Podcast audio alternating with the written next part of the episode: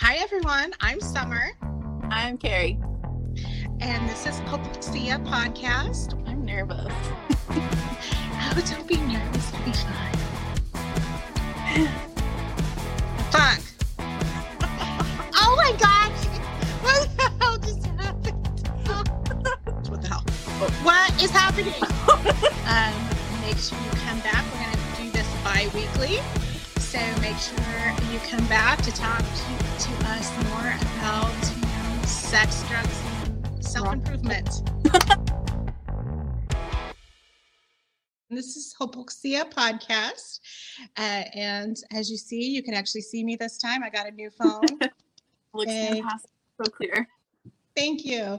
So we told you we would be talking about sex, drugs, and rock and roll, or actually, I'm sorry, sex, drugs, and self improvement. Although I I got thrown off by Carrie's T-shirt, she's got me sidetracked.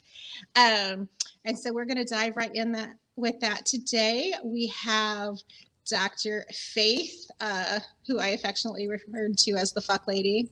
Uh, which she can uh, explain later because she has uh, a number of books that all have the word fuck in the title, which I am a big fan of. How are you today, Faith? I'm good. How are y'all? I mean, I say I'm good, but I'm middle aged. So like my body aches and I've had a headache for a month, but that's like that's good. That is just this whole state of existence at that Yeah. this point, right? Yeah.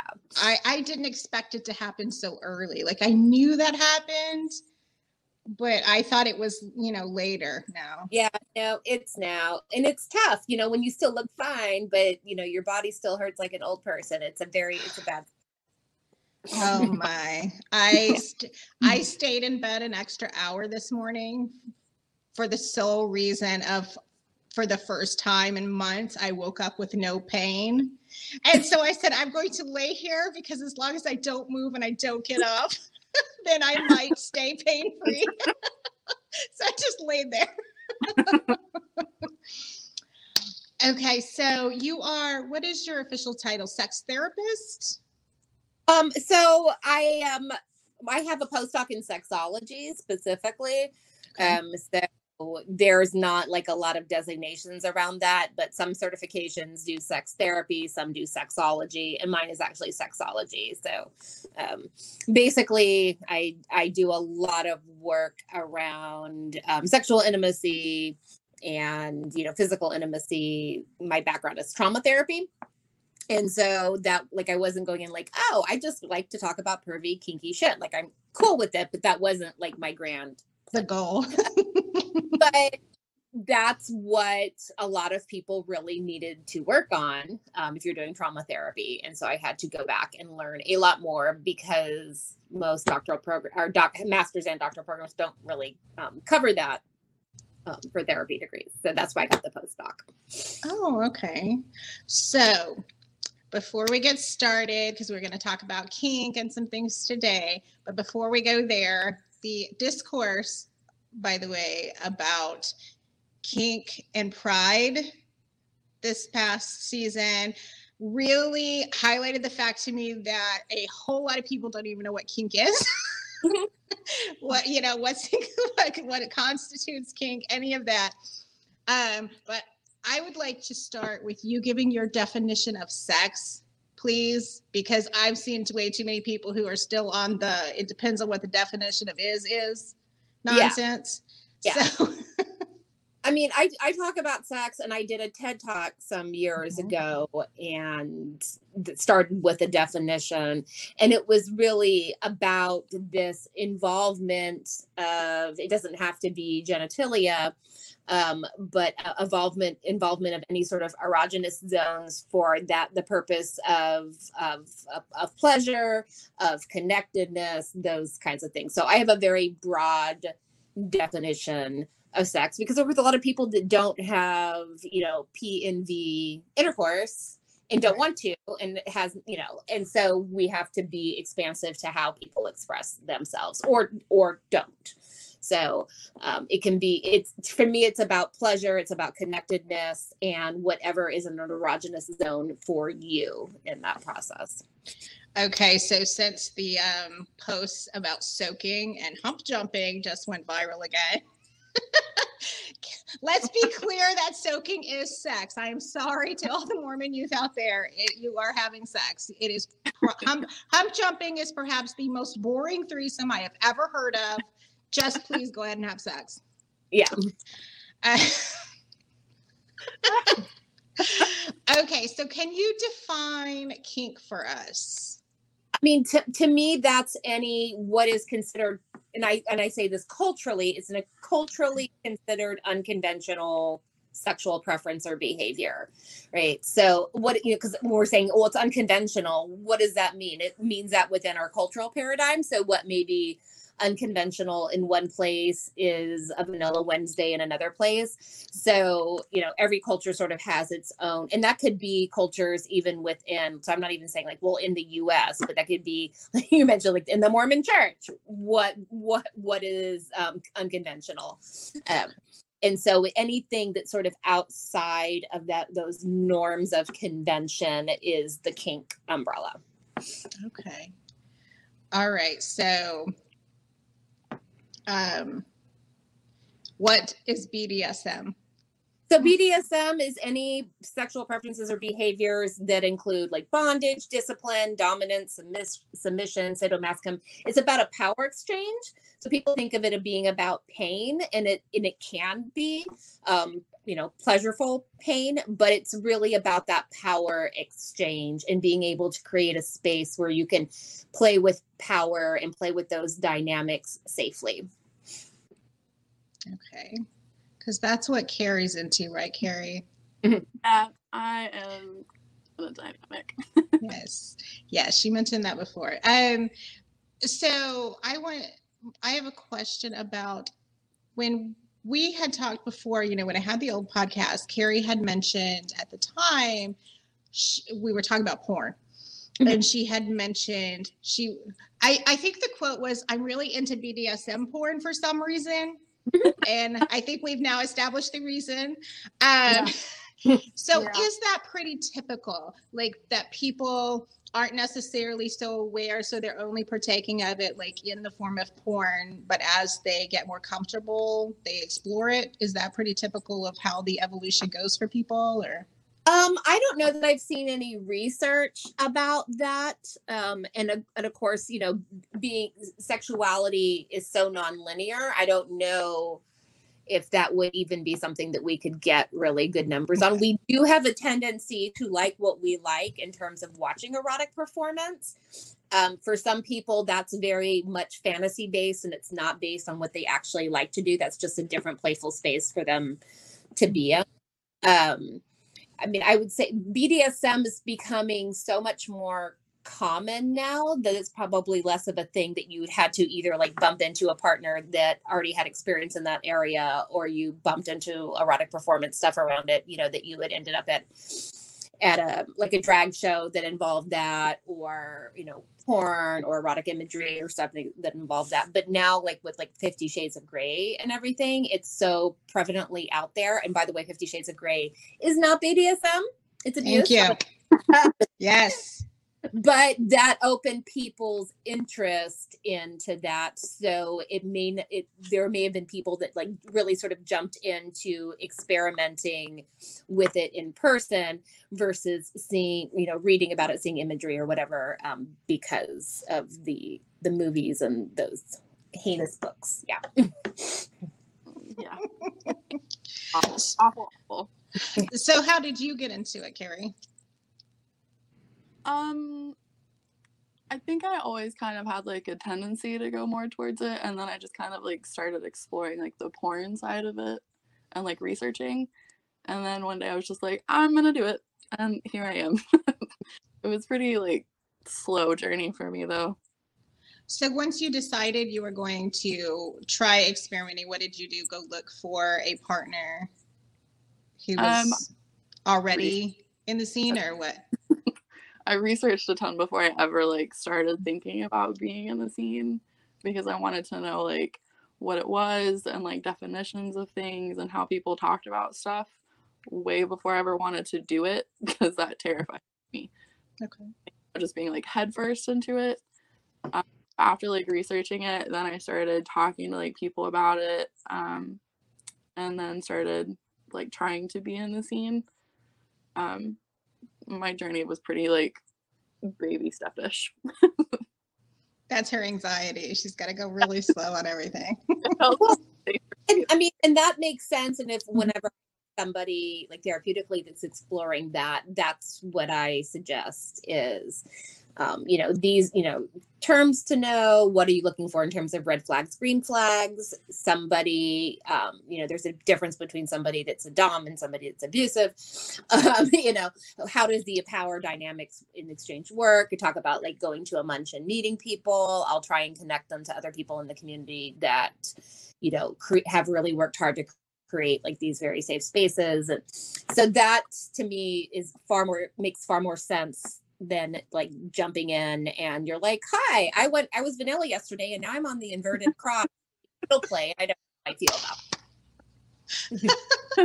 okay, so can you go over real quick the the difference between a dom and someone who's abusive? Because as we know, a lot of the general public has only seen examples of abuse called BDSM. Yeah. Um, well, and I mean, the the big thing that I think of people oh, people who or don't know a lot about the scene don't know is the dom is the is not the person with the power in the dynamic.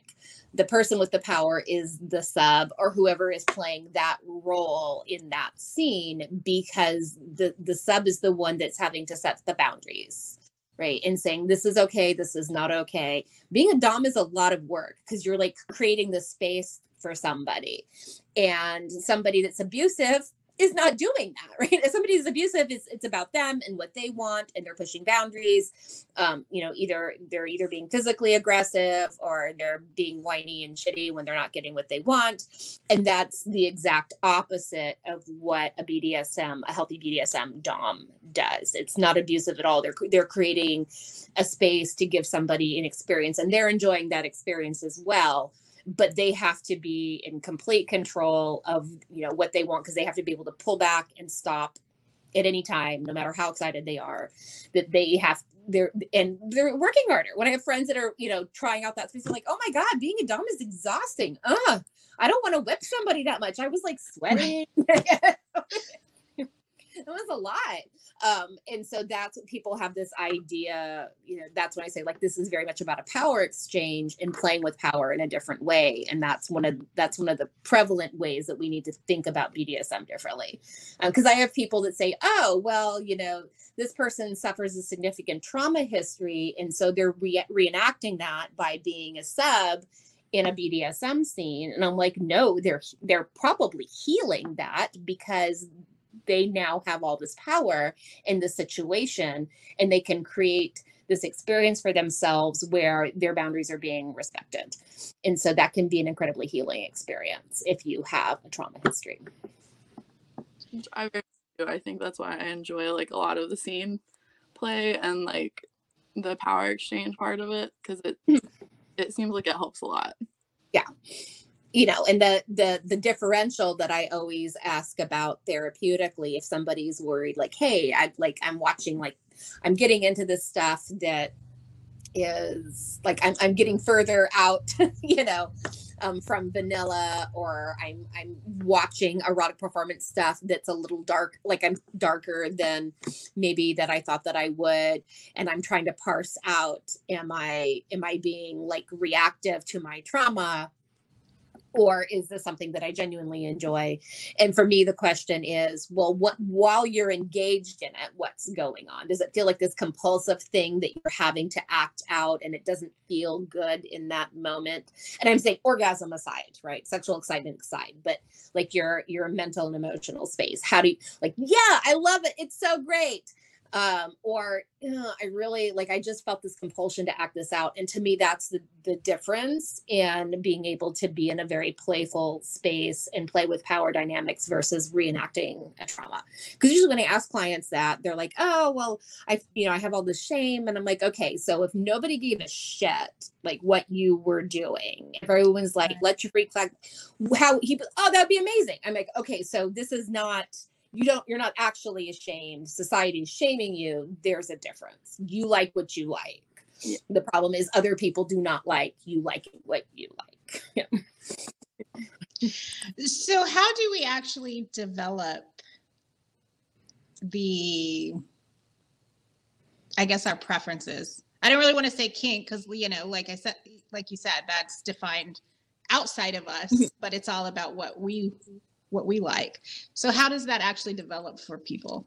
Um, I, there is in you know where where there's not a lot of research. I mean, funding research in these kinds of areas um, is difficult. I mean, there's a few people that are working very hard to um, to have better research. Not, I mean, not just around kink fet bdsm but around you know porn use and all these other um, things. Like joshua grubbs if anyone follows him on twitter does a ton of research in this area. So we do have research that shows for example uh, you know people who um, express interest in bdsm get turned on by bdsm porn the way people who like a more vanilla approach get turned on by vanilla porn. So some of it's just like that just people be like that um, we do know that people who are on that higher end of the sexual bell curve are more likely to engage in kink, fet, BDSM. I mean, I make it, I liken it to like if you have this restaurant that you like and you only go a couple times a month, you're probably going to get just like your favorite dish on the menu when you go. If you eat at that restaurant like all the time, you're probably going to try different stuff on the menu.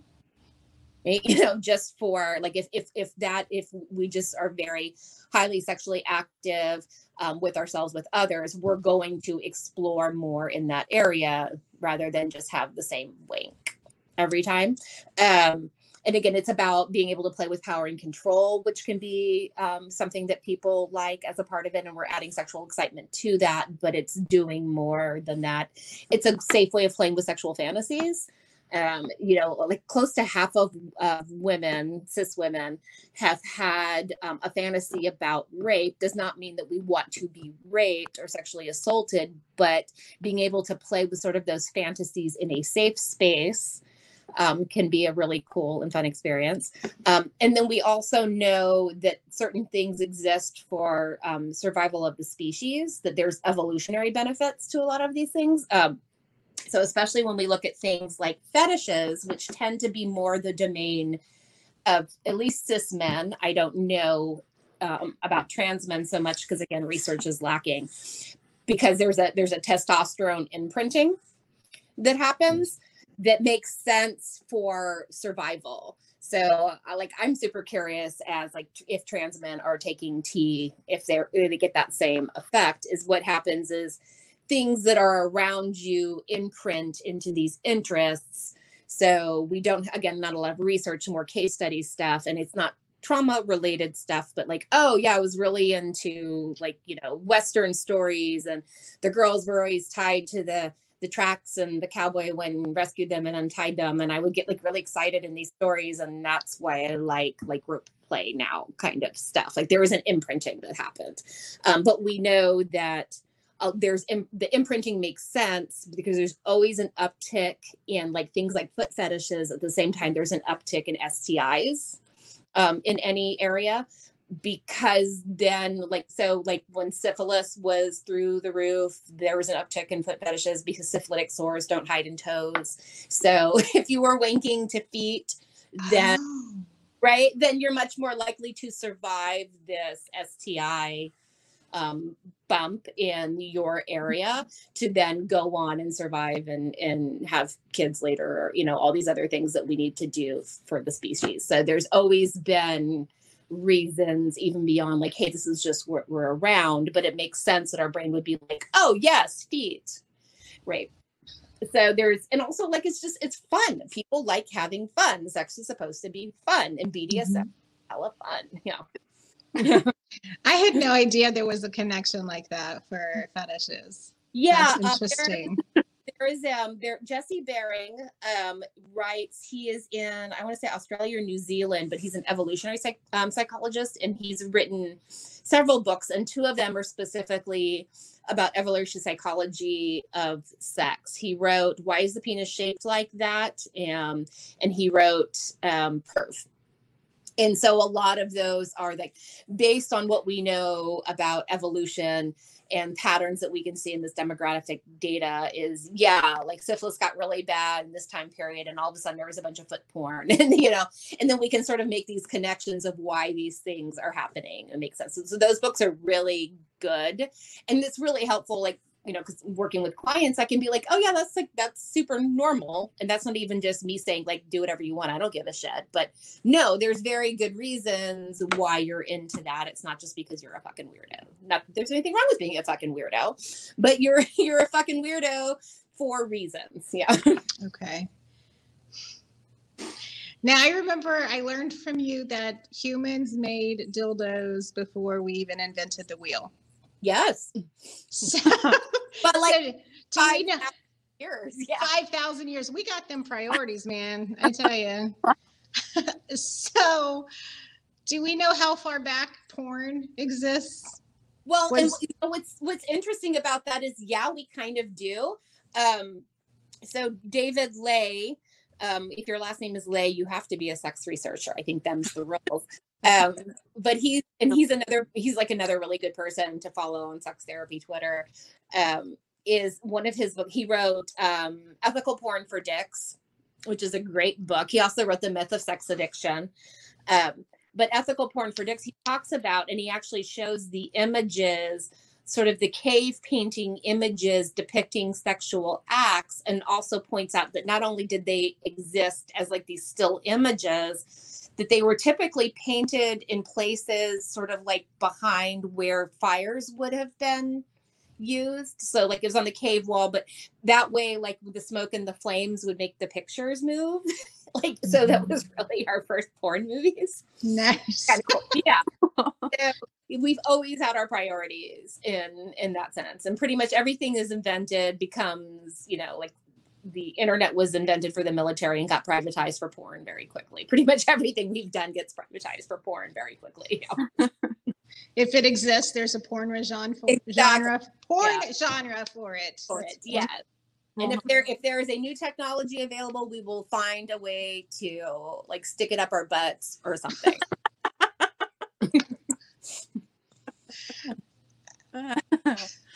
I I just lost the next question I was going to ask. Oh, okay. So Carrie and I both grew up in you know weird Christianity, um, evangelical specifically.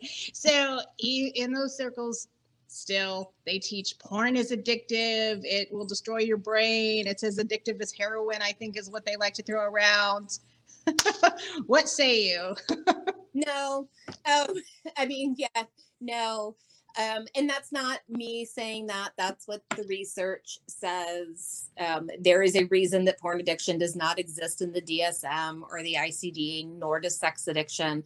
Now, anybody can have an out of control behavior, and that's not the same thing as an addiction yeah. uh, and that it's that's really important and of course you see a lot of these in these these places that are treating sex addiction and porn addiction and cell phone addiction and all these things that are not actually addictions they're making tons of money off of this. And they there are a lot of them that have these um, these ties to these more evangelical faith-based communities. And it's this idea of like of controlling people by controlling their behavior and shaming their behavior. Like no fap like all of those places are, are tend to be tied to fundamentalism. Um they're they're just the brain everybody's brains light up during sex. Like that's how it works. That's how it's supposed to work. If we're getting back into evolutionary psychology we're supposed to like it. So we will continue to do it. So we will propagate the species. That is brains are supposed to light up during sex. That's what they all everybody's brain does. So it's not like oh my goodness this is just as addictive as heroin. Um, and also if somebody's having an out of control behavior around sex or porn or whatever you ha- we have to be treating it differently than we would treat another an actual addiction. The only thing in the dsm that's listed as as a process addiction meaning that it's not a substance like heroin but something that you engage in um, is actually gambling because gambling does change and light up the brain the same way a substance does and in fact the, one of the best treatments for gambling addiction is an opioid blocker Um, the one place that the DSM and the ICD differ is on gaming. The ICD does list gaming as an addiction, but really what they're talking about is like the um, gaming when you have like they have those boxes um like i'm not a gamer so i'm forgetting the word but you like you purchase these boxes and you don't know what's going to be in them to help the game and so basically they're talking about gaming that has a gambling aspect to it, which is and and and the DSM, the Diagnostic Statistical Manual, the one that the APA has here, says like, yeah, but that's not the same thing. Not all ga- like Monopoly is not fucking addictive. It's boring. you know, Yes, so- it is. Right you're, we're talking about a very specific kind of gaming and so like if you're using the dsm that doesn't exist. So if somebody says hey i think i have a sex addiction like i'm looking at you know what what is the okay so what does that mean for you? You know how do you perceive this as being out of control? Sometimes sometimes their behavior really is very out of control and dangerous. Sometimes they just they're perceiving it as being out of control because of like their, the history that they grew up with or whatever. Um you know, and looking at other stuff, like a lot of times what people consider that they have, um, that they have some form of neurodiversity. There's a huge overlap between having ADHD and engaging in risky sex- sexual behaviors. Um, you know, those kinds of, figuring out like what is the behavior and what's the under what's the underlying issue. Um, David uh, Ley writes his book, The Myth, Myth of Sex Addiction, is great, um, and he writes about how when whenever if people are like using you know more porn and you know they're just they're wanking a lot it's not all of a sudden they've gotten to this addictive territory there's probably other stressors going on and that's their coping mechanism. And as those stressors go down or are managed then so does that as the coping mechanism um, usually when i have somebody that's saying like they're having a problem with this you know they've been at home you know even pre-covid like oh i work from home and now everybody's home. Um, so like like we're having like let's get them out let's get them doing things. Um, if they're you know suffering from depression anxiety trauma history working on that stuff and then the and also being really pragmatic about being safe in those in their behaviors as well. Get on prep um, get a fucking IUD, have plan B if you, you know, if you have a uterus, you know, and kind of because I know people too that are just they're bipolar. Um, and so their sexual behaviors like they you know they take their medications they're doing everything they're supposed to do but if you you know if you live with a mood disorder sometimes that gets spiky even if you're doing everything right and so part of their treatment plan is to protect themselves by being on prep and all these other things because they know that their decision making doesn't get really good when they're hypomanic. But that doesn't mean they have a sex addiction. It means that they're hypomanic and a lot of their brain safeties get turned off. So yeah, I have, and I, I mean, I have clients all the time where I'm like, okay, hey, like I'm single now. You know, I was married for 30 years. I'm gonna go get digged down, and I'm like, right on. So let's look at, you know, you know, being safe in this process. And they come back and like, hey, yeah, like we got a broken condom, or I got, you know, stealth removed, or whatever. And I'm so glad told me to like get on prep and all those other things. Um, I mean, all of those things um, are very helpful to knowing that you have a tendency to enjoy like more risky activities, having multiple partners, those kind of things.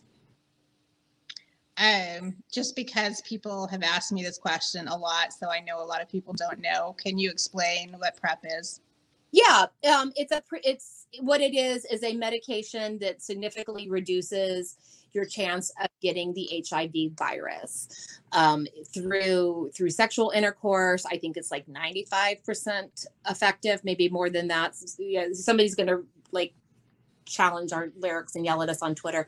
Um, our uh, statistics. And I think that for like intravenous drug use, it's still like 80% effective. You know, intravenous drug use, obviously it's, you know, the it's going directly into the veins. So the body's having to fight that off. So you can take it pre-exposure, which is PrEP, which means this is just something that you're on. Um, and you can also get PEP, which is a post-exposure.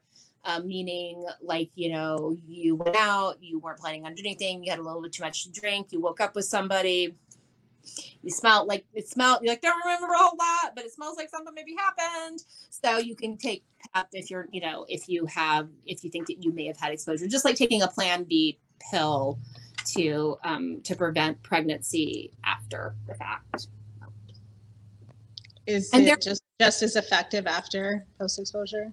Um, it is almost as effective. Yeah. I mean, it's always going to be better to to plan ahead, just like, you know, if you're trying to prevent pregnancy, having something ahead of time rather than taking plan B later later is going to be easier on your body and a little bit more effective.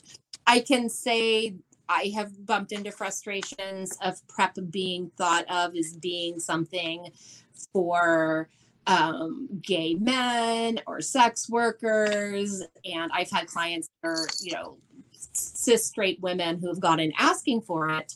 And they're like, no, you don't need that. You're not high risk. They're like, I'm dating. And and I mean, I'm mostly dating men, and a lot of men are trash. So this is probably just an idea for me um, and have bumped into that. So I usually tell people like if this is something that you're you know wanting to get for yourself, there's clinics typically that specialize in you know STI testing, giving people PrEP, um, those kinds of things. So I send people like in San Antonio, it's in Austin, it's the Kind Clinic. So I'll send people directly to the Kind Clinic for that. Planned Parenthood does, rather than a lot of like um, PCPs like, oh, you don't need that. You're a middle aged woman. And like, you know, you're a middle aged woman. You're like, I'm a middle aged woman that's getting digged down. Give me the PrEP. Yeah. I'm going to go. I'm going to use that exact phrase just to see what reaction I get next time I go to the doctor. if they're a good doctor, they'll be like, "Hell yeah, girl." Yeah. I can tell you, a lot of them are not do not respond that way. My doctor did. You've I got a good one.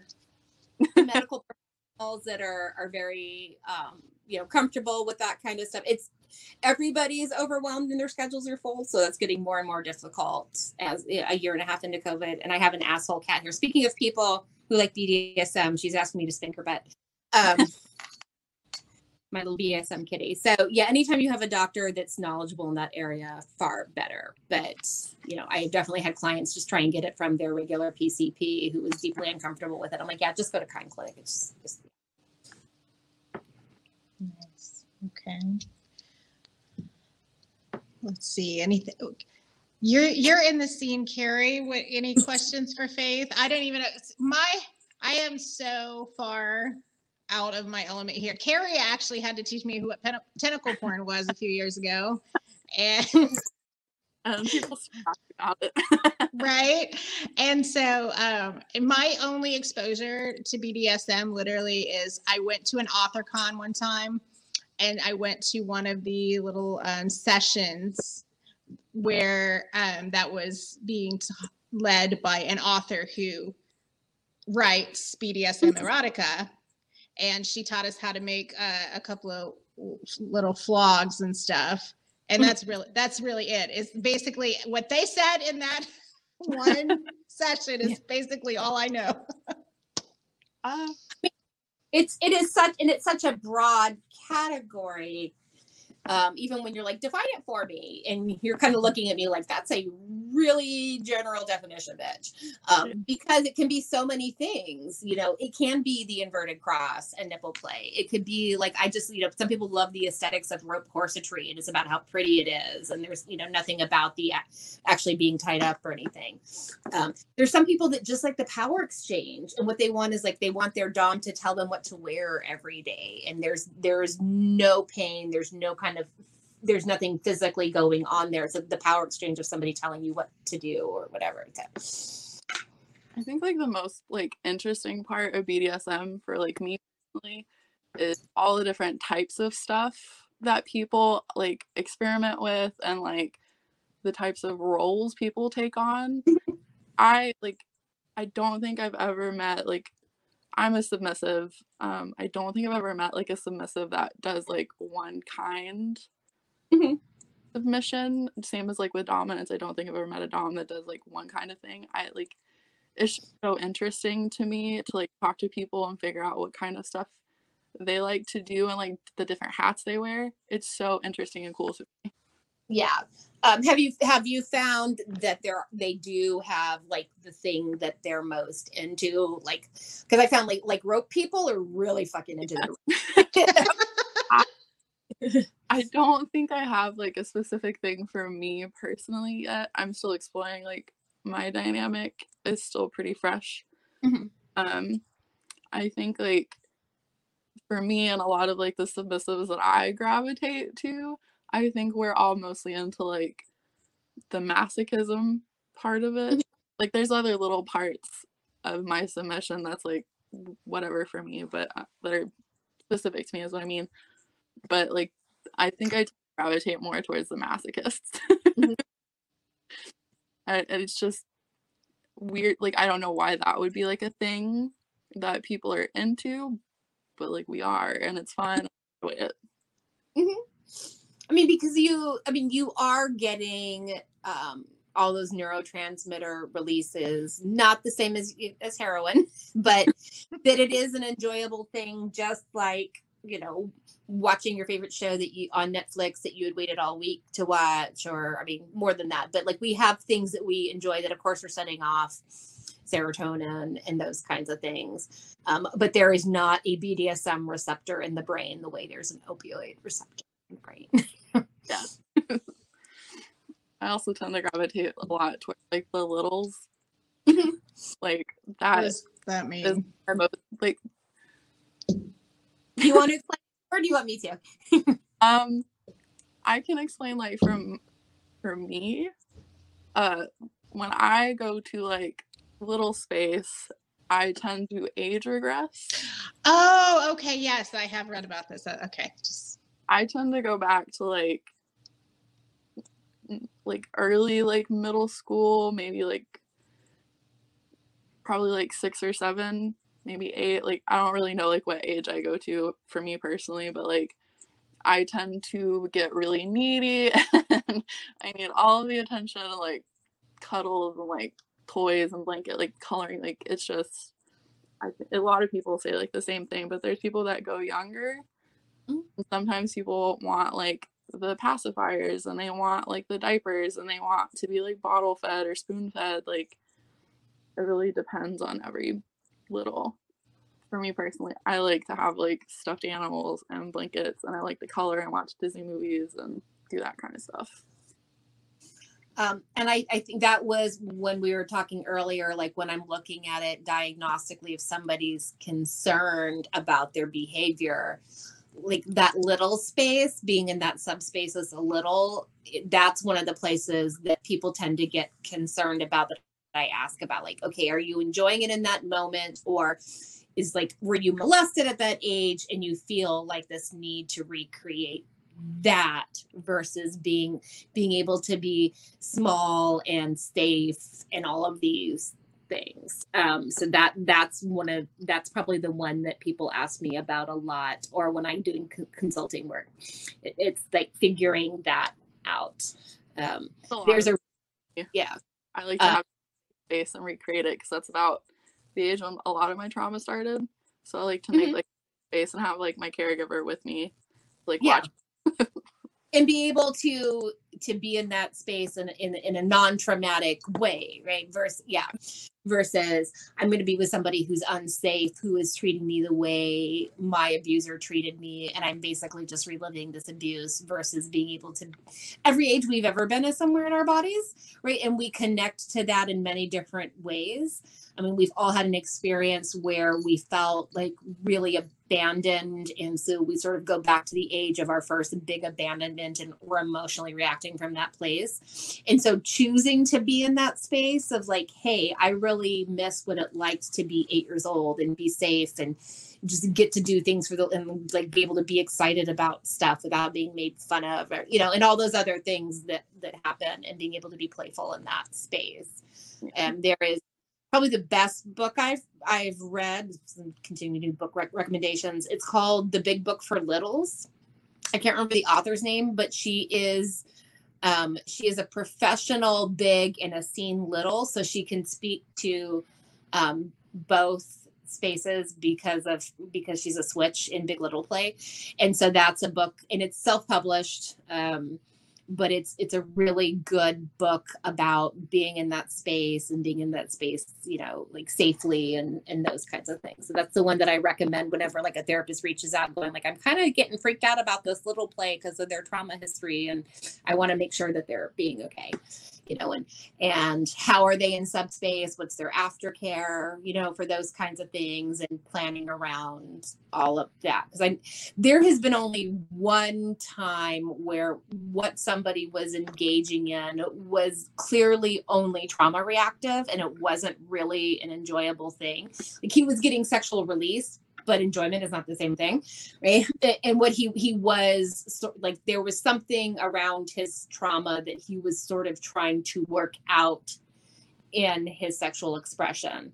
And it's like okay so we're going to work on the trauma and this is the only like this is the only case i can think of in all these decades where i'm like i really want you to not engage in that kind of erotic imagery use right now while we work on this and let's see what happens. And it turns out that that really wasn't his viable interest. And as we worked on the other stuff he real like he had that real that it was a reactive thing that that he was doing. Because generally what people like is what people like and it's not harmful you know as long as we're being really careful around things. He's he, there's only one person i can think of that and i'm trying to be careful like not to give any specifics about it but um that what he was watching and engaging in was was very much about this this need to process his trauma but he was only re-traumatizing yeah i keep a lot of like my little stuff like non-sexual mm-hmm.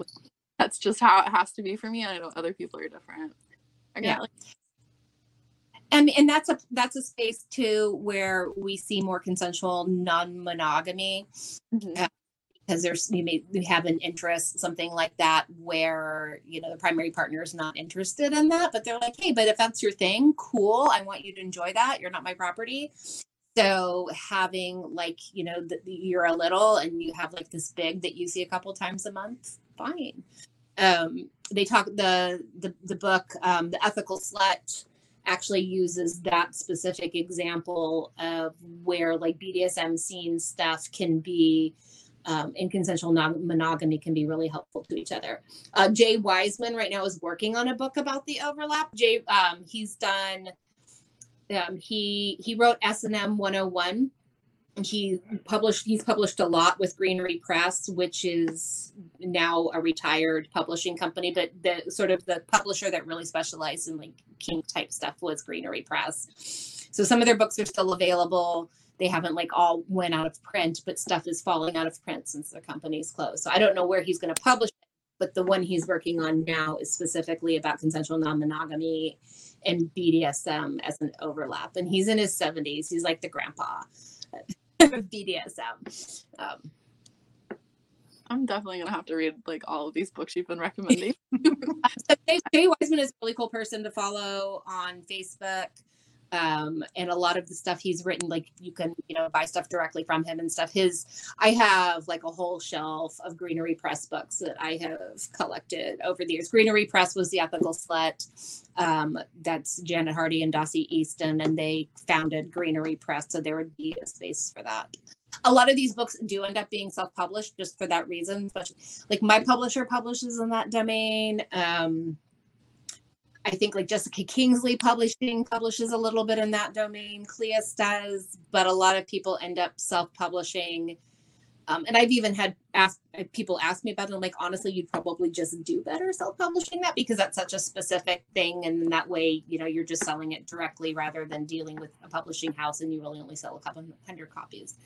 So sometimes it's about find like having to search for it and seeing how they're reviewed and asking people like, hey, what's a good book about you know, XYZ and getting recommendations. And my clients that are in the scene will always send me stuff when they find cool stuff. Like, oh, there's a new, there's a new yes, no, maybe checklist out here that I really liked, or this was a really good blog about love languages and BDSM or whatever. And so they're really good about sharing things back with me, knowing that I'm just like I'm an information nerd. I love that. um also real important. Can we please talk about aftercare and how it is not aged enough because people don't talk about it?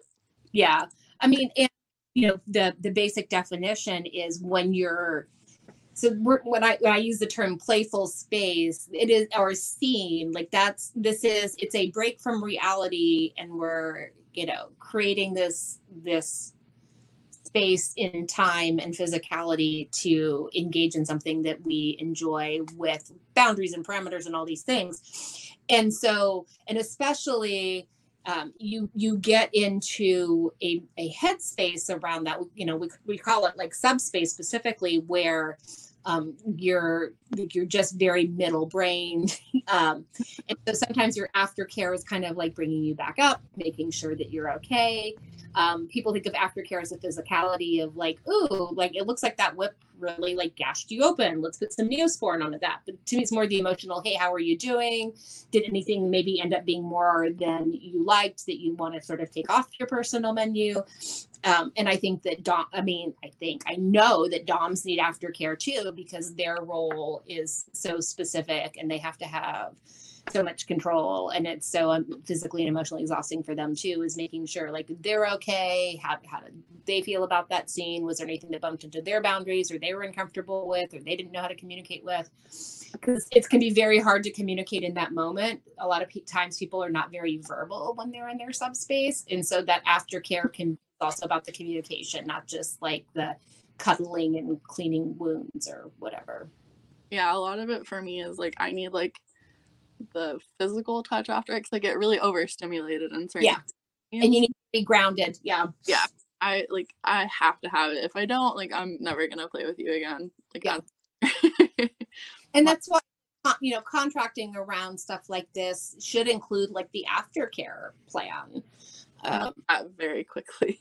yeah, and also and and i tell people too like if you know that when you're you know deep in subspace you you're not verbal is you have to have like nonverbal signifiers and you have to have you know ways of being you know ways of being safe and checking on on safety specifically like i'm the geek that i go to like a meetup for um, rope work and I'm asking questions like, what if you have diabetic neuropathy? What do you do? And my husband is always like, oh my God. why do you take the fun out of fun? Like, but I have friends and like, you know, knows, you know, and so like that kind of stuff is really important information because I'm thinking, I mean, that's the stuff that I'm thinking about as a clinician is not just people's, you know, emotional wellness, but their physical. And so stuff like, okay, so you're tied up and you're like this, and you should be able to, you know, still have sensation in your hands or whatever. Like, well, if you have diabetic neuropathy, you don't know. You know, so part of the plan might be something like, okay, so you know, you're tied up like this. Um, the Dom is going to put his hand over yours and say, push up. And if you can't, he's going to cut the rope, right? Because that's showing that you're not safe. Um, so, or in, in the aftercare would be like, hey, we didn't that and i realized you know i i have i don't have a whole lot of sensation in that hand and so i didn't notice that i had too much circulation cut off and i'm i really having some problems now so that's something we have to be careful of. So aftercare can even be noticing those things that we missed. That's what um my dominant and i like we discuss like every time even if it's just more like not so much like a scene, just like us, you know, just having sex or whatever. Like we still talk about it after every time and make sure everything's good. Like the very first thing like we ever did was make safe words and like um like signals for each other. Like if we aren't able to speak, me, if I'm not able to speak, um, and it, it's just so important. I don't think people talk about like safe words enough or like aftercare because aftercare for every person and it's going to be different between like doms and subs even or like switches. Like mm-hmm. i know a bunch of switches that need like specific aftercare for when they're a sub versus when they're a dom. And it's people need to talk about it more and I've seen that's where I say like Jay Wiseman being such a good person to follow on Facebook because he likes to posit those questions, and you see people with a lot of extensive scene experience talking about those things in the notes, which is which is super cool too. And you're like, oh shit, I didn't think about that. That's really important. That's cool. You know, because you know Jay is um is a dom, and so he's one of the first people I said like, hey, doms need aftercare too, guys. like we're sweating over here. Um, so that for people that are kind of interested in that, that's that is a really good person to follow and writes very well on the topic too. So, how do we get people in general to talk about this stuff? Because I guarantee you, if I go to 90% of, say, I'm totally making that statistic up, by the way. Don't at me, please. Uh, but most cis straight men and and bring up aftercare, they're not going to know what I'm talking about. Yeah. and I know that because they almost almost none of them do it. And it's Yeah. even for like vanilla, like they can, they need that too. Yeah. Right. So so how do we get people to get more aware and start doing this stuff? Um, well, first, of all, I mean, I fucking I love Gen Z because, like, I mean, as a Gen Xer, like they're just as dis- disaffected as we are, but they have there's a lot bigger numbers. They're going to be the ones that change the world. So I'm seeing that these conversations are being had earlier and more pragmatically, just eh, you know, with different generations. I'm always like, here's the car keys. I won't ask you to fix my computer. Go fix the world. Thank you. Um, so that's helpful. I, I think that it tends to be more an issue like somewhere like for our generation of not talking about it. And so we have like some it's the okay, well, I guess we're gonna somebody has to have the conversation about the fucking birth control. I guess somebody has to have a conversation about the fucking aftercare, or you ain't getting none.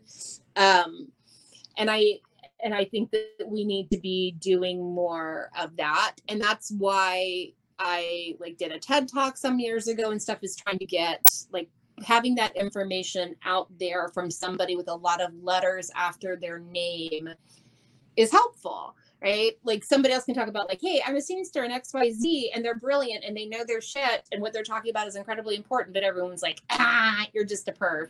I have a lot of letters after my name and so and my first name is doctor so people are like oh maybe that's very important then you know and that's why i do go back to like this is what we know from the research this is what we don't know because the research is limited and try to ground it in that so people realize this is just way that humans express themselves and there's no nothing fucking wrong with it.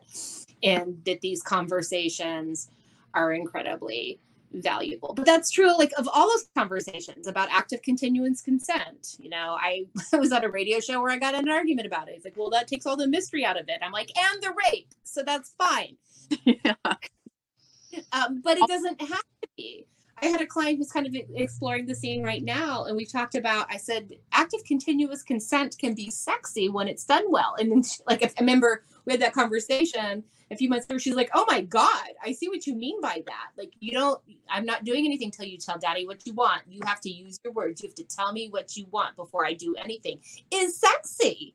And people think that it's going to be these uncomfortable SNL skit conversations, but we can may I touch left breast? Um, or, or it can be done in the, it can be done if if all of this is a playful space, those conversations can be had in that space as well. You know, and and the you we're talking about you know cis straight men. If they don't like it, then they can go fuck somebody else. Um, you know, but most men will be like, okay, and they'll they'll do whatever. And if they don't want you, then they can fuck someone else. Well, I mean, I've told many of them that. Just go find someone else. I'm not. I don't like condoms. Like, well, cool then. I guess you're going to be having sex with your hand then because your hand doesn't care about a condom and I do. Yeah. Now, my favorite is uh, all the condoms in the world are too small for them. I love that excuse. Uh, it's been a minute, but I posted a video where I put my hand in one and was Mhm. could you actually use a condom for fisting? I was curious and I, you know, I'm doing all this stuff with it and did not break the condom. And I have big hands um, compared to the rest of my body.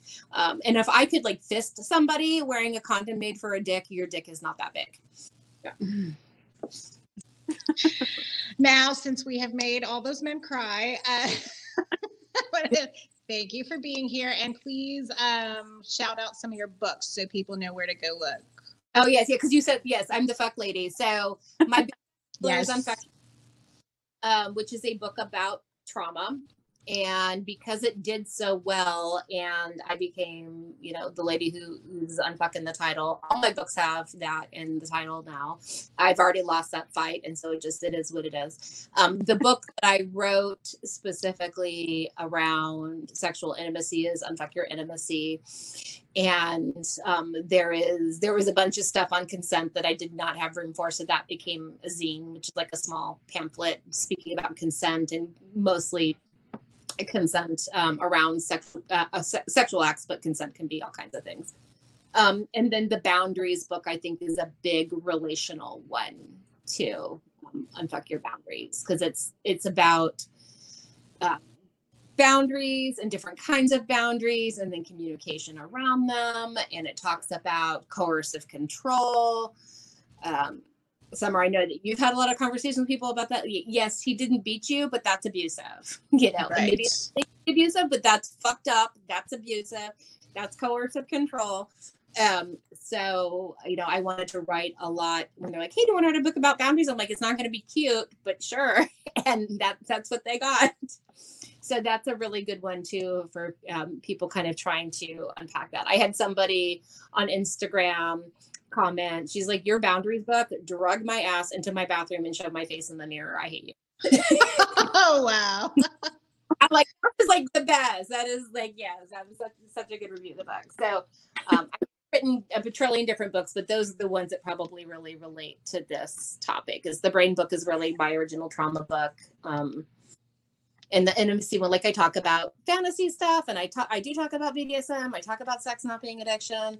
Um, it's it's a good overview of things that um, I and I've even had people like who were, you know, very highly experienced and comfortable in their bodies and all this stuff. Like, oh, like I didn't even think about that. I'm probably actually kind of gray sexual, and I didn't even really think about that because I was comfortable with all these other things. And then as you're writing about this, I had aha moments of things that I thought would maybe be like dumb or basic or people weren't interested in. And I've had a lot of people say, like, no, that was still really helpful.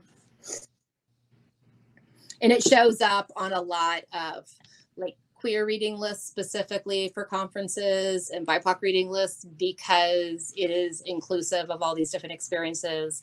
Um, you know, I I use they, you know, pronouns. I I talk about partners or, you know, not even like husbands and wives or girlfriends or boyfriends, but partner partners. And, and i want everybody to like be able to see themselves and whatever their relationship dynamic is in my books. I work really hard to make them inclusive because i want mainstream writing to also be inclusive. You shouldn't have to go to Cre- greenery press to see anything on kink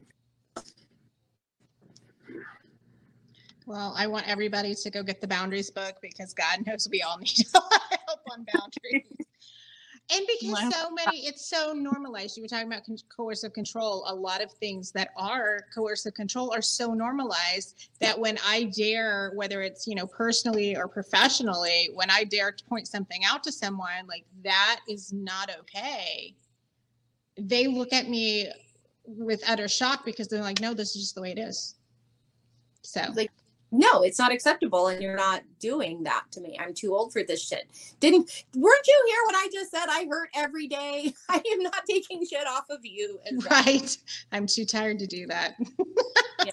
having having you know conversations with a family member about their partner and i'm like Mhm. okay every time you have a problem and you say this and you know they cry and scream and xyz and all these things that's coercive control because nothing ever changes that's the game that they're playing with you is they do shitty ass behavior they get called out they "Eh, don't leave me i'm so sorry eh."